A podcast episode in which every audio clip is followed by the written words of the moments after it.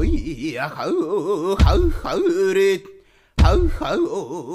の土地の先住民族アイヌ。その文化は北海道の大切な財産の一つです。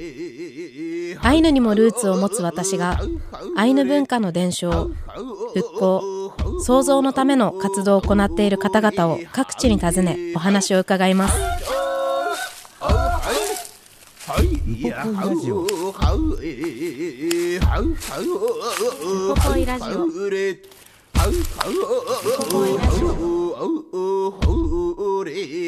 ウポポイラジオ今回は2023年3月14日に民族共生象徴空間ウポポイで収録した模様をお送りいたします。誰にお話を伺ってますか？国立アイヌ民族博物館学芸主査北島由紀さんにお話を伺ってきました。実はこの日初めて僕ね新しくなったそのウポポはい。イを訪れることになって、あの博物館がもう巨大な豪華客船みたいなすね。っごい大きいのにびっくりしました。そんな中でテーマ展示としてアカンとうんこたんアカンの展示が行われているということなのでその模様をお聞きください。やくんぬはえんこれやなに？お聞きください。いらんからぷて。イランカラプやテくん今週もよろしくお願いしよろしますくお願いします。先週はこうアカンの成り立ちというか、はい。こうどういうユーカラ座から始まり、こうはい。はい続きを教えていただいたんですけど、はい今週はどんなことを教えていただけますか？今週は私の得意分野であるはい。工芸についてちょっと見ていただき、ちょっとラジオなんで皆さんに来ていただいて、はいぜひ見ていただきたいなと思ってます。かっこいい。かっこいいですよね。と工芸はですね、あの二つの分野にわ二つのテーマに分かれてまして、はい。と入ってすぐが作り手たちっていうところでアカンのアイヌコタンの作り手たちの紹介をさせていただいてるんですよね。はい。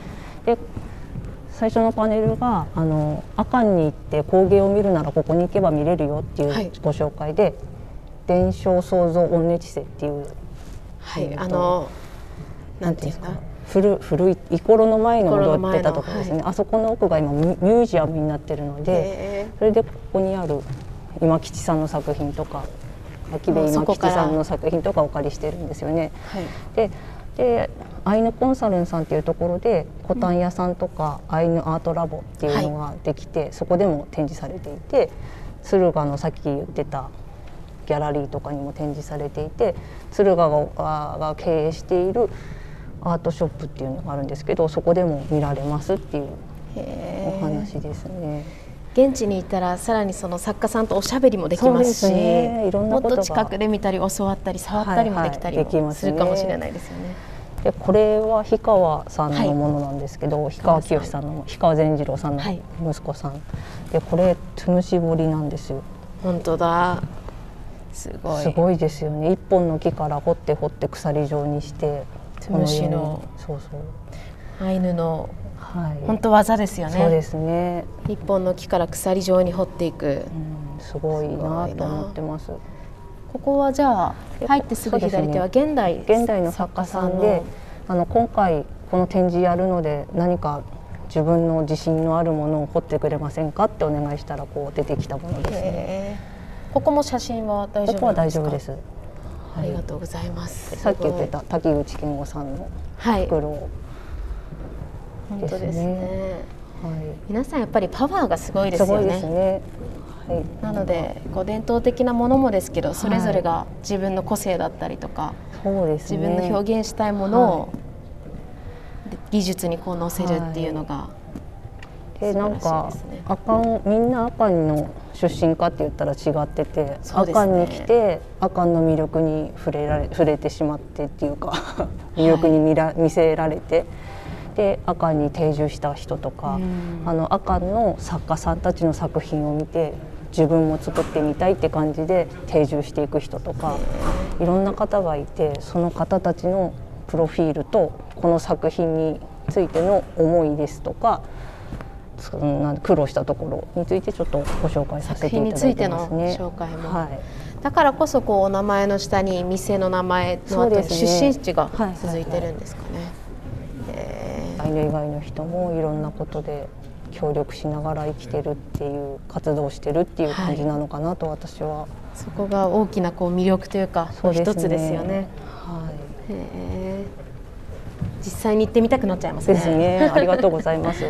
これ素敵じゃないですか。あ素敵下倉さんの。そう、あげさんの作品で、なん。かこの。なんていうブレスレットの内側に文様が入ってたりとか、リングとかでもされてましたよね。ね確か。なんかいろんなこと思いつくなと思って本当ですよね。素敵ね本当にアーティストですよね。うんアーティスト多いですよねやっぱりなんか二豚二点をもしやりますって言ったらきっとまきりとか板とか、はいいろんな伝統そう伝統が来ると思うんですけど阿寒になるとこう立像とか、が多いですよね。ね、やっぱり新しいものを取り入れたりいろんなことをしてるもうね面白い。はい、でこれが秋部今吉さんの作品で「イオマンテ」なんですけどこれの一番右側の人が、あはいあ秋部今吉さんは秋部デボさんのお父さんですよね。であの顔に傷がある人がデボさんのおじさんらしいんですよ。で一人飛ばしているのがもう一人の人が今吉さんらしいんですよね。だからこれ一つとってもあの秋部さんがここにデボさんがここにいたらもうすごい物語があっていろいろ教えてもらえるんですよね。ちょっと私も聞いてちゃんとメモしておけばよかったんですけど。でもなんかこう強みというか、はい。私がアイヌのルーツ持ってて嬉しいなって感じるのは、こう何かを話すときに自分の話じゃなくて、自分をこう作り上げてくれてる周りの話を一緒に話せて、うんうんうんでそこにこう自信を持てるのってすごいありがたいなって感じたりするので。なんでここにこう展示されてるはい作品もですし、こう作られてる作家の方々はいもそれぞれにストーリーがあるってことですすでもんね。ね。なんか物ってすごいですよね。綺麗なだけじゃなくていろんな力を持ってるというか。博物館も美術館みたいになってますね。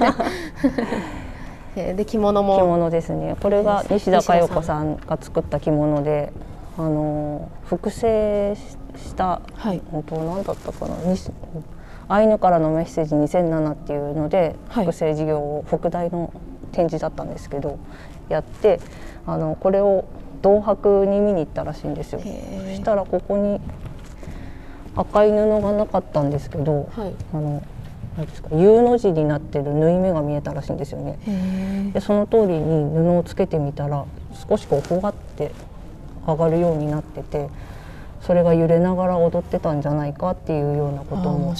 考えたっていうのですごいなと思って。えー。で西田さんが、はいは西田さんも前回私がアッカン行ったら、い、うん、行っただけで泣いてくれて、もうこっちまで泣いちゃうみたいな。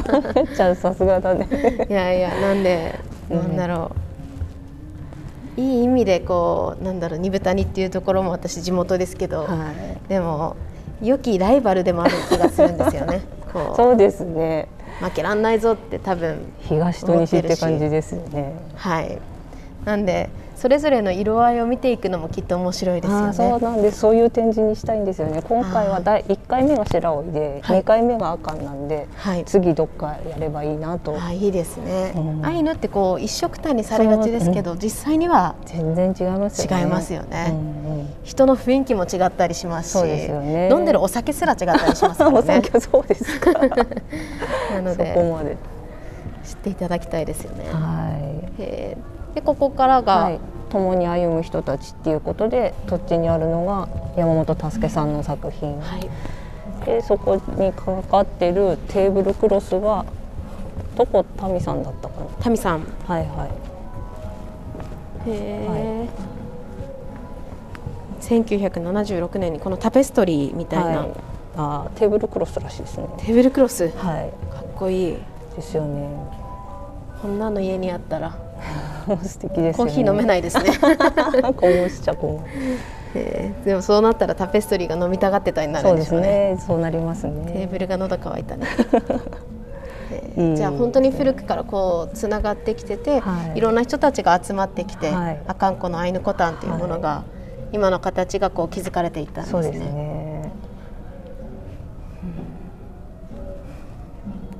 こういうの見てたらいつまででも時間経っちゃいますよね。つい見とれてしまって。えすごいすごいですね。この手作業っていうところもですし、はい、裏までこの気を抜かない丁寧さってやっぱり、ね、綺麗ですよね。ですよね。あのアイヌ文様っていうところももともと惹かれて。そうですね。アイヌになろうとしたことも結局は文様だったんで、ん。はい、初めどんなところで幼少期とかにそういうのを見た思い出があったんですか？幼少期に見てたのが、私のおばあちゃんの妹が、はい。ちょっとやってる人でそれも結局はここに入ってから知るんですよね。ここだったり教会に入ってから文献を見てて、はい、あれうちのばあちゃんの妹の名前だって。それでよく見てたら浦川でそのアットシオルノの浦川タレさんと一緒に聞いたことあります。ね、タレさんと一緒にあのアットシを追ってたっていう人でその人がものを作ってたんですけど、はい、私それ小銀刺しだとばかり思ってたんです。アイヌ。の似てるちょっとだけ。アイヌって言葉も知らなかったしアイヌのものも知らなかったんで、うん、そういう幼少期を。あじゃあ大人になってからああれ実はっていうのも。ね。アイ浦川で生まれ育ったんです。浦川で生まれ育ってたまたま旭川に遊びに行った時に何、はい、かの展示やってたんだと思うんですよ。それでアイヌ模様を見て小さい時に見たあれだと思って。そこでつながって。すごいって思った時に母親に言ったら習わせてもらえて保存会でやってるじゃないですか、刺繍、ね、あれに通わせていただいてそこから私のものづくり人生が 始まりましたね。それで大学進学っていうのも、はい、そうですねそうそう。きっかけは？きっかけは私はアイヌのこと何も知らなかったのでちょっと勉強してその時にちょうど甥っ子も生まれてて、はい。か自分の差別とかあったんで甥っ子がもしそんなことになったら何か助けてあげられることはできないかなと思ってちょっと自分の中に知識を落とし込もうと思ってで学びました。学び始めて、今はこうやって博物館で働いて、ね、まさかねこんな企画までですよね。ねびっくりしました。こんな人生になるとは、実際に今もものづくりはされてるんですか？最近やってないですけど着物をこれからまた作ろうとは思ってます。へえ着物はもうたくさんこう練習もされて誰か赤もですしいろんなところに習ったりされたんですか？津田信子さんって知ってます？かります。あの方とか加藤静江さんっていう方に習ってて、はい。えー、着物作りって本当アイヌの工芸何でもそうですけど、はい、時間と手間とこう思いがかかる分。ですよ、ね、だけど綺麗素敵。綺麗ですよね、素敵ですよねじゃあ今後は着物作りにもそうですね。頑張っていこうと思って力を入れてはい。ぜひ完成したら見せてください、はい、写真送ります。あ直接見に来ます。本当ですはい今お話の中で、はい、津田信子さんっていうお名前が出てきて、はい、知ってるよねって言われたけどえわかりませんって。もうアイヌ界隈であったりとかアイヌのこう工芸が好きな人だったら知らない人がいないっていうぐらい、うん、まあ、すごいこう有名でもありますし、うん、ご自身でアイヌの工芸だったり着物の研究もされながら、うん、自分でこうすごい美しいものを作られる作り手でもある。もう大御所ですね。なるほど。だから関係者の間では知ってるよね、はい、そうなんですよ 今回ちょこちょこ出てますからね。先週とかも「ハポ」っていうお母さんって言葉が、うん、と前田光子さんが「あかんのハポです」って「あハポなんですね」で終わってたんですけど、お母さんであったりとか、そういうところちょっとずつつまんでってみてください。ね、ちょっとずつ名前を覚えていただくとね それにしてもこれ実際見に行かないとわからないと思うんですけど、ね、そのアイヌ文様のテーブルクロスの丁寧さと素晴らしさ、はい、コーヒーこぼせないって言ってましたけど。私すぐこぼすんですけどでも本当にアイヌの刺繍含めこう手仕事ってすごい真心がこもっていてで本当に手作りで作るんですけど、うん、アイヌの刺繍で私が注目していただきたいのは裏面なんですよね、うん、裏面に全然型結びみたいなものを残さなかったりとか、うん、本当に裏までこだわってるのっていうぐらい綺麗に作られていて、でその地域差であったりとか家族によって伝わっている模様があって、なのでもう実際に行ってみないと伝わりきらないですよね。これを見ないとね、はい、それとそのやり取りでさあのこぼしてもテーブルが飲みたがってるみたいなとこっていうのが これはまた愛の独特のとか僕すっごい好きな考え方なんですけど本当ですよ、ね、普通子供がさ飲み物をテーブルでこぼしたら「あんた何やってんの?」ってなるでしょ、はい、ならないんですよね。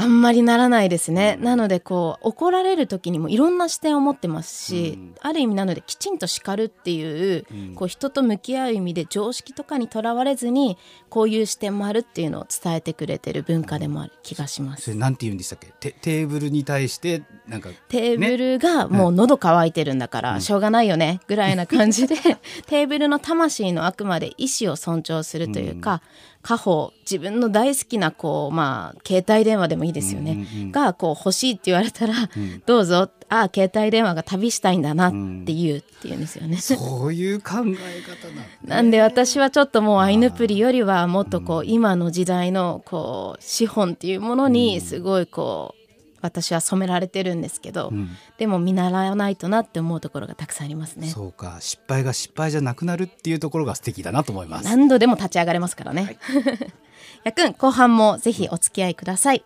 ぬわえんこれやんあで第5章言葉です。言葉は私あまり得意じゃないんですけど、はい、まやちゃん得意ですよね。言葉。あのおしゃべりは得意です。言葉かどうかわからないですけど。そうですか。おしゃべりは大好きです、はい、えー、山本助け歌詞もこのあれですよね。茅野茂さんが「と」を「と」に丸にしてたように、はいトゥをこういう字にしてるんですよね。アイヌ語の発音でありますもんね。トゥっていう言葉。発音をどうやったら文字化できるかっていうことを考えてこうシュ、ね、してた方で。本人も出てるんですよね。へアイヌモシリの中に出てるんですね。うんうん、あ、そうですそうです。へ面白い。なのでこの時代に生きた人たちは。うん特にだと思うんですけどこう時代の流れにこう、反抗するこう何か敵対するんじゃなくて、うん、この時代文字はもともとなかったけどじゃあどうやって自分たちの言葉を文字として残すかっていうのをすごくこう考えてたり、時代に文化とか自分の生き方をこう一生懸命合わせたりしてる先祖とかこう前の世代がたくさんいるんだなって思って。ですよね。なんで、だからこそ伝統とか保護って難しいですよね。いやずっと考えちゃいますそこら辺は。そうですか。伝統ってなんだろうとか。保護って言われてもなとか。そういうことばっか考えてるつもりで寝ちゃってます、はい、美味しいもの食べたら全部さらになって、でその山本助さんが着てたアットシがここに展示されてます、着物も展示されて、はいじゃあ何年前ぐらいのものってことですかね？山本さんってことは。ですかね。だって助さんが93年平成5年。そうですね。平成5年に亡くなってるから。ですよね。93年ってことは。26年。うんくらい。で当時何歳の時からか分かんないですけど、うん、もうじゃあ4050年ぐらい経ってるかもしれない、そうですねだからもうすごいボロボロになっちゃって吊るして展示するのは無理なんですよね、えー、だからお尻のところとか。いいですね。こう反物を分けたんでしょうね。そうですね。でもこの当時からこんな細かい手作業をされてるってことですからね。そうですね。縦縞もわざわざ入れてやってるっていうのはすごいと思います。シナおひょう？どっちなんでしょう？触ってないっぽいかもしれないですね。怖くて触ってないんですよねへじゃあここも阿寒湖畔におけるアイヌ語ということで、アイヌ語教室をやってる藤村先生の様子、はいこの他にもアイヌ語の教室はなんて地元の人たちもやってたんですけど、はい、今回は文献が残っているものを中心にやりましょうということで藤村さんのご紹介してますね。アイヌ語釧路方言の特徴ということでやっぱり方言差が全然そうです私東じゃ分からない。最初中川先生のあのアイヌ語辞典あやなんだっけ？エクスプレエクスプレスアイヌ語。あれで習ってたのに突然浦河方言にしろと言われて私はもうそこで挫折しました。なんか私今関東で親と子のアイヌ語教室っていうもので、はいはい、あの子供たちと一緒に勉強してるんですけど、はい、子供たちに初め挨拶するときに挨拶とかも全部子どもたちに好きな方言を選んで話してもらっててイランカラプテでもいいですし、はいはい、石オロレでもいいですし、はいはい、カタイでもいいよっていうことでやっていてでなんかこう方言差をそこで学んでますね。子どもたちから学んでますね。ここがアイヌ語地名の入っている施設の紹介で、はい、とどうしてこのな名前になったんですか？から始まって。確かにあのオイナってどういう意味とかハポの店ならハポってどういう意味とか。気にしたことなかったです。ですよね。でも実はすごく重要なところかもしれないですね、これ結構、うんと、アカンコンコタンっていう、まあは切っても全然いいんですけど「アカンコンコタン」というタイトル自体もはい。ちょっと日本語で言えばほら「うんこ」って入ってるじゃないですか、はいそれで結構言ってた人とかもいたんですけどはいこれはちょっと私たちの愛言葉として大切にしてるっていうことでちょっと言葉担当の人が教えてくれてるんですけど「アカントンコタン」っていうのはアイヌモシリの第3号の「ウチャシカマ」に書かれていた言葉で秋部福次さんの口述を山本拓介さんが記録したものなんですよね。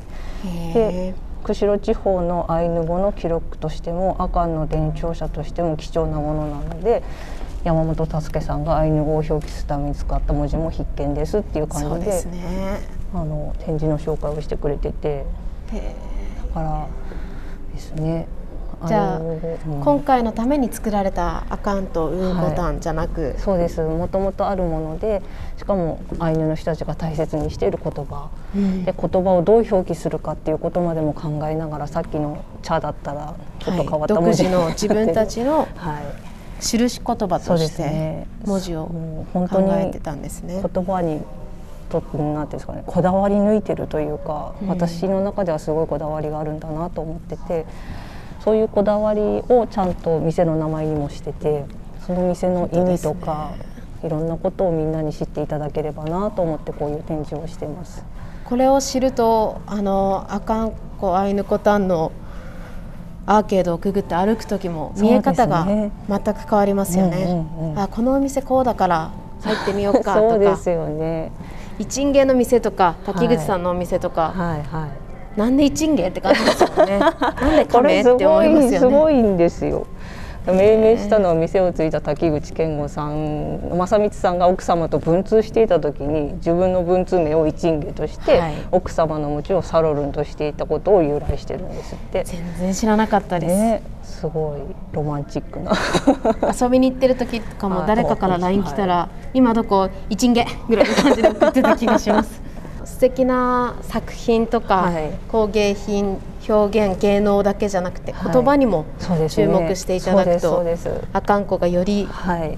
いろんなところから見えるかもしれないですね。いろんなところからいろんなものを見てほしいです。はい、で第6章。第六章は観光なんですよね。観光。いやもともと温泉もありはい。美味しいものもあり自然も豊かで、はいそこにアイヌ文化までもあるという、そうですね、はちょっと欲張ってますね。いいな。素敵ですよね。そ観こ光の観光もどのような形で展示されてるんですか？まずアカンっていうものを知らない人たちがはい。多いんじゃないかっていうことで、観光マップをお借りしてちょっと大きくドンと展示してますね。本当だ。私も欲しいこの大きさ でその隣にアカンコアイヌコタンマップが置かれてて、はい。お土産として買えるものってこういうものがありますよっていあーいいうですね。展示してます。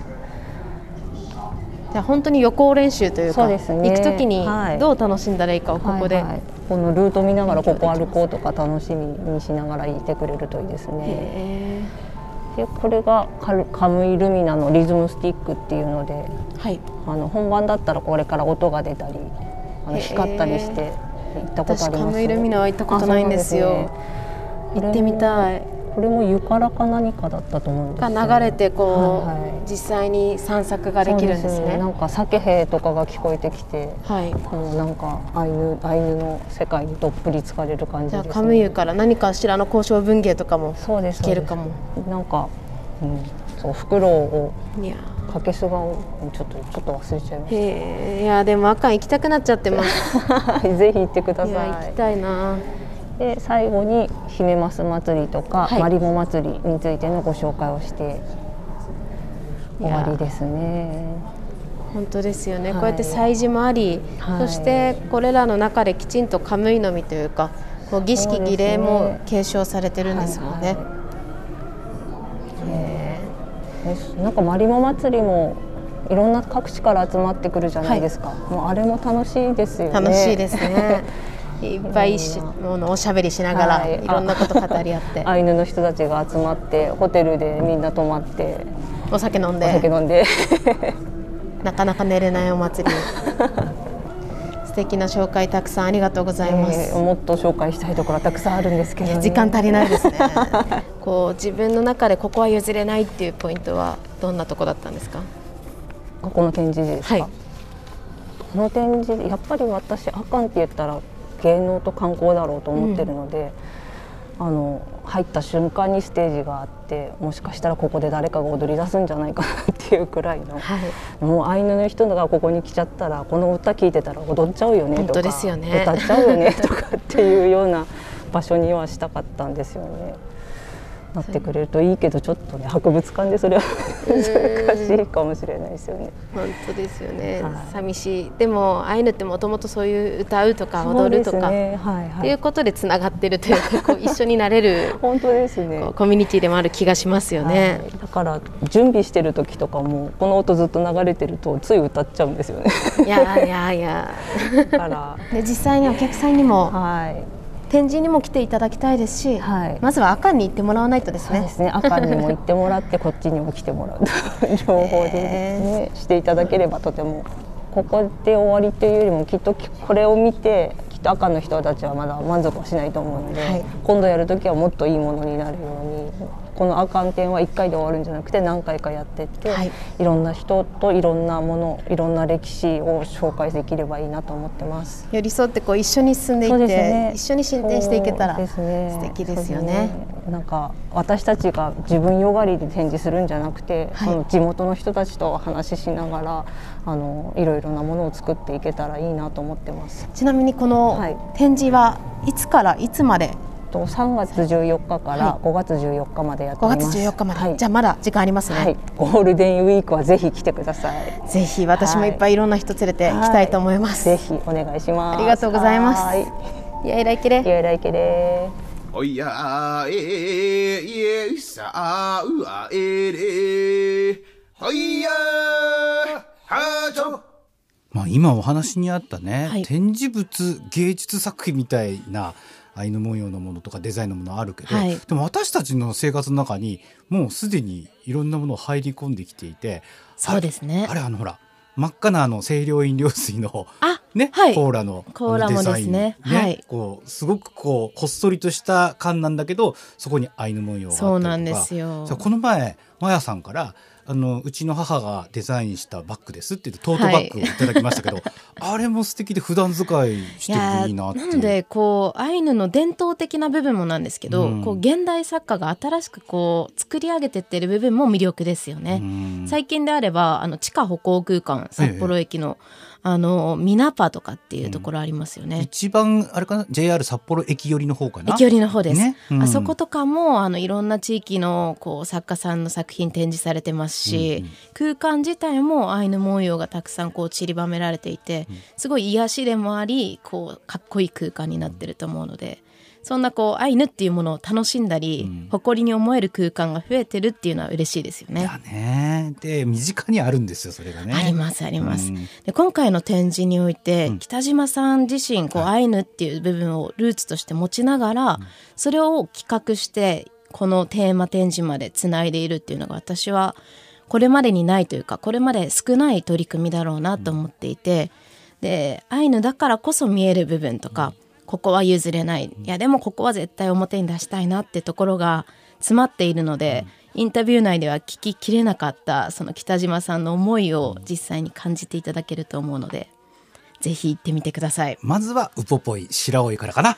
はい。ね。近いので、はい、ぜひぜひ 札幌からは比較的近い方ですね、はい、はい、最近ね、はい、こういう手元にあるんだけどマップとかチラシとかアイヌのイベントに関するものとか街の情報が載ってるもの、はい、すぐ手に取っちゃうのよ。いやしかもこう追い切れないぐらい今情報たくさんありますからね、はい、で僕が今手にしているのはアイヌ文化とゆかりの地を巡る旅という冊子になってるもので、はい、あれ、ホトの連動企画なのかな？これ、1ページめくると、北海道の地図に、もう、アイヌ文化ゆかりの場所が全部載ってる。いや本当ですね、うん、全部回りきるには、もう北海道2か月、3か月旅しないとダメなぐらい。いやそれは無理だから、やっぱ通うしかないんじゃない？通うしかないですね。ここには51箇所載ってますからね。すごい。うん、なので、実はすごい身近な文化であるはずってことですよね。そうですね。こんだけ全土各地に、いろんなところにあると思うので。ぜひこのラジオもきっかけにいろんな人に遊びに行ってみてもらいたいですね。まだまだ取材に行くところがたくさんあるということです。はい、はい、楽しみです。もっと勉強します。やくん、来週は、うん、ウポポイ職員の秋山理香さんに、うん、ウポポイ内の演目でもあるポン劇場、小さい紙芝居みたいなものですね、を、あの、実際に聞かせてもらったり、インタビューしているので、来週もお付き合いください。やくん、すゆぬからんろ